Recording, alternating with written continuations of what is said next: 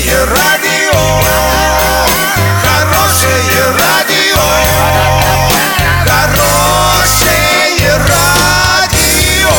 Радио Шансон.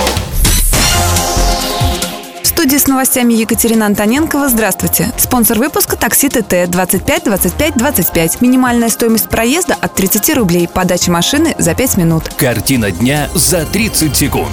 Доходы жителей Оренбургской области начинают потихоньку расти.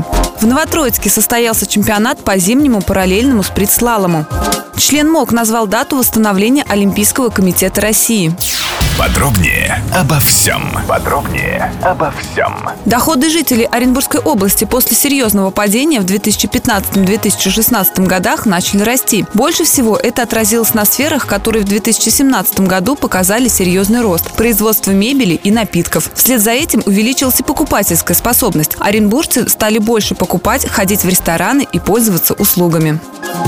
В Новотроицке на картодроме «Уралочка» состоялся открытый чемпионат по зимнему параллельному спринт-слалому «Снежное кольцо-2018». В соревнованиях приняли участие 18 автомобилей переднего, заднего и полного привода. Погода приготовила организаторам и участникам сюрприз. Начался сильнейший снегопад. Он не помешал провести мероприятие, а даже наоборот. Снег плотным слоем лег на кольцо и добавил красочности заездом.